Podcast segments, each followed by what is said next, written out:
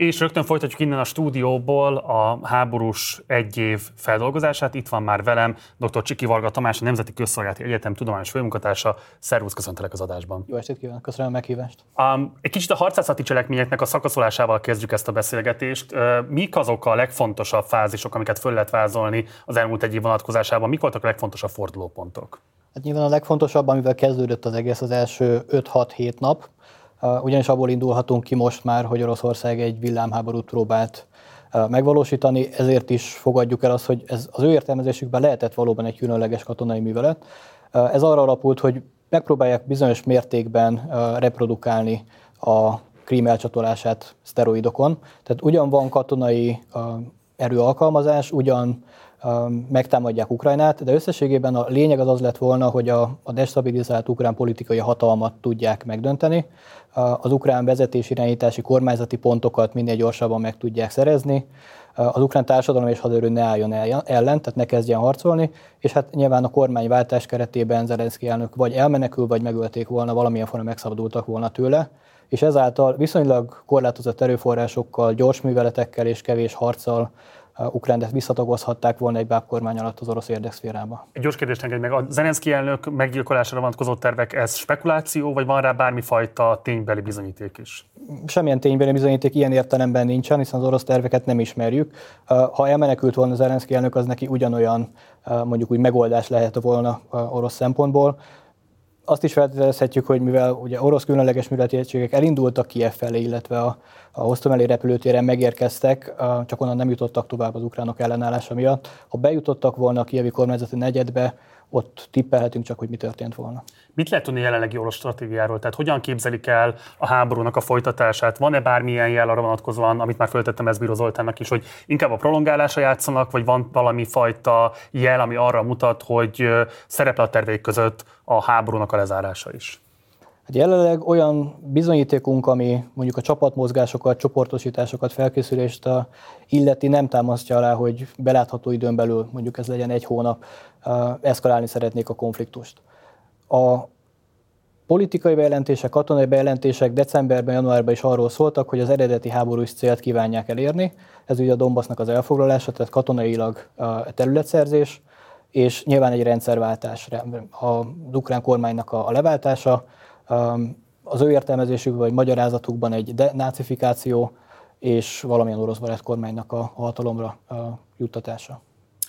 Prigozsin, aki ugye a Wagner magánhorzsoldos hadseregnek a vezetője, és amit kb. 40 ezer orosz elítétel töltöttek föl, az ő mozgásairól mit lehet elmondani? Ez mennyire egy jól képzett, nem tudom, harcászati egység? Hát ma már semmiképpen. Ugye a Wagner eredetileg a háború előtti időszakban, vagy években egy néhány ezer, legfeljebb 5000 fő körüli zsoldos hadsereg volt, amit egyébként számos országban többféle feladatra be tudtak vetni. Az ukrajnai műveletekben először ugye a miután elfogytak a különleges műveleti erőknek a bevetésre szánt uh, hiszen a háború első napjaiban nagyon komoly veszteségeket szenvedtek. Nem számolták fel a teljes orosz különleges műveleti erőt természetesen, de komoly veszteségeket szenvedtek. A, a speciálisabb feladatokra bevetették őket.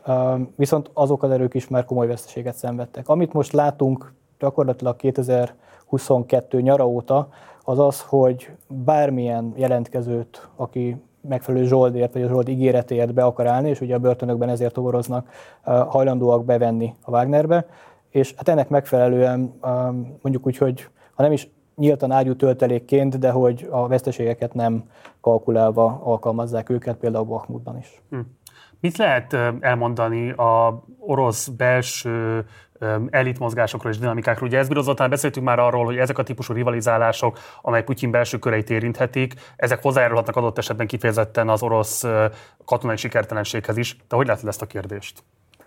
Igen, ugye a fő probléma az az, hogy ha a politika beleszól a katonai tervezésbe, a stratégiába, és hát azt látjuk, hogy a politika folyamatosan alása azt a, a mechanizmust, amivel sikeresen lehetne egy háborút megvívni. Ez az első pillanattól így volt, hiszen az a idézőjelben különleges katonai művelet, amire készültek, az első pillanattól a komoly katonai erőt, például a mozgósításnak a lehetőségét, azt kivette ebből a, a kártyakészletből.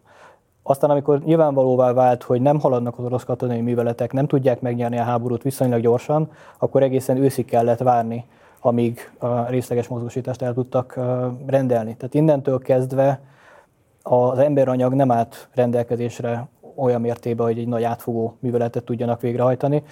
Ugyan a frontvonal hosszú volt, és több frontvonalon zajlottak támadó műveletek, de hát a háború megkezdésekor és gyakorlatilag az első év nagy részében az ukránok voltak ember erő, embererő fölényben. Hm. A harctéri cselekmények mellett nyilván egy információs háború is dúl, és mindegyik fél ö, sajátosan használja az információ csöpögtetést arra vonatkozóan, hogy pontosan milyen veszteségekkel számol a háború megindulása óta, akár emberi életben, akár infrastruktúrában, és így tovább. Mit lehet elmondani ezeknek a módszertanáról? Tehát hogyan lehetséges egyáltalán megközelítőleg valós képet kapni arról, hogy milyen típusú veszteségek érik egyik vagy másik harcoló felett? Hát azt mondom, hogy még megközelítőleg pontosat sem tudunk kapni. Elegánsan ezt úgy szoktuk megkerülni, hogy a háború köde az, ami jótékonyan ráborul erre, és nyilván a veszteségeket a saját fél nem fogja közölni. Becslések vannak, ebben a megközelítésben én azért a, a nyugati hírszerző szolgálatnak a becsléseit azt egy kiinduló pontnak mindenképpen tudom kezelni. Itt az orosz részről 175 ezer, 200 ezer fő közötti veszteséget, tehát halottat és sebesültet emlegetnek most az egyéves évforduló kapcsán. Ebből akár 40 ezer fő a halott, és a, a maradék ugye a, a sebesült. Itt mindig egy-három arány az, amit alapbecslésnek szoktunk venni, és ehhez képest az ukrán veszteséget azt a nyugatiak 100 ezer főt meghaladóra teszik, de ennél nem mondanak specifikusabban. A 100 ezer fő az a sérült, vagy az elhunyt áldozat?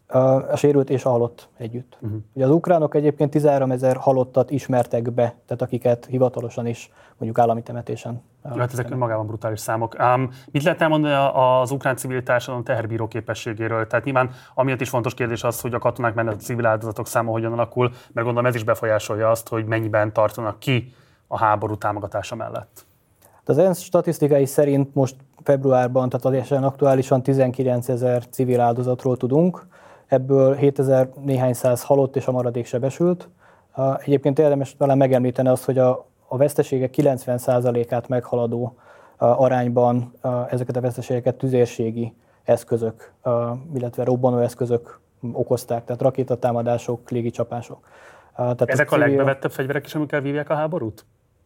A tüzérségi eszköz igen, de ugye a civil veszteségeknek ez a, a kitettsége a tüzérségi eszközöknek, vagy a rakétafegyvereknek abból ered, hogy ugye Oroszország civil infrastruktúrát és lakóközösségeket is támad. Tehát a célpontok kiválasztása miatt van ez így. Beszéljünk még egy másik harcászati eszközről, ugye szoktak úgy is hivatkozni erre a háborúra, mint a drónok háborúja. Ez ugye azt jelenti, hogy gyakorlatilag nem lehet elbújni igazából az ellenség elől. Milyen következményei vannak ennek? Minden alkalommal, amikor van egy ilyen újszerű elem, akkor, akkor van egy húra optimizmus, hogy ez a, a drónok háborúja.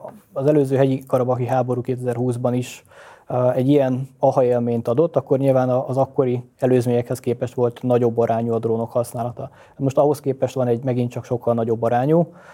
Nem csak felderítésre, célmegjelölésre, azonosításra használják, hanem ugye csapásmérésre is adott esetben. A következő időszakok háborúiban valószínűleg, akinek technológiai lehetősége lesz, ezeket ugyanígy fogja használni, egyre kifinomultabban, összehangoltabban. Elkezdik majd használni a, a drónrajokat adott esetben mesterséges intelligenciával, autonóm eszközökkel segítve, de hát ezek a legfejlettebb haderőkre lesznek vonatkoztathatóak. Egyébként meg hát a drónok esetében most is látjuk, hogy van egy ilyen szegény ember drónja típusú, tehát akár a kereskedelmi drónokra rá lehet függeszteni a robbanóeszközt, és azzal is meg lehet ölni az ellenséget bizonyos körülmények között. És mit lehet elmondani akár az orosz, akár az ukrán fegyverkezésnek a szintjéről? Tehát milyen típusú, mennyire eltérő generációs fegyverek állnak szemben egymással? Az ukránoknak a legfőbb előnye, azon kívül, hogy ők egy, egy honvédő háborút vívnak, tehát a, a motivációjuk egészen más, mint egy területfoglaló Oroszországnak, az az, hogy a nyugati fejlett fegyvereket megkapták, és így a minőség tudja a mennyiséget kompenzálni. A legtöbb esetben legalábbis ezt tudja.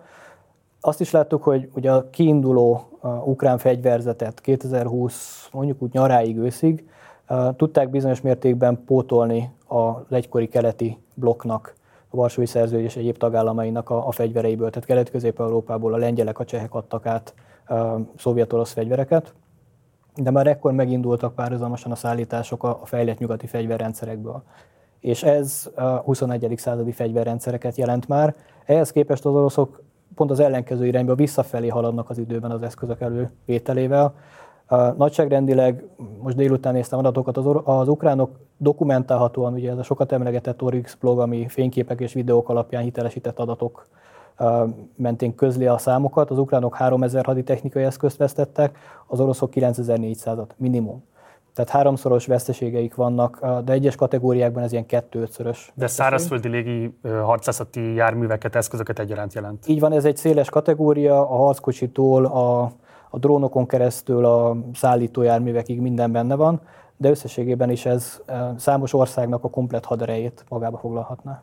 Ugye szokták úgy is jelmezni, hogy a háborúnak ebben a szakaszában úgynevezett anyagháborút folytatnak a hadviselő felek, és a Stephen Kotkin, amerikai Oroszország szakértő írta le ezt úgy, hogy az ukránok hátra kötött kézzel harcolnak, mert nem tudják támadni az orosz hadipari infrastruktúrát, ezzel szemben az oroszok igenis tudják támadni az ukrán hadipari infrastruktúrát. Ez egy egyenlőtlenség.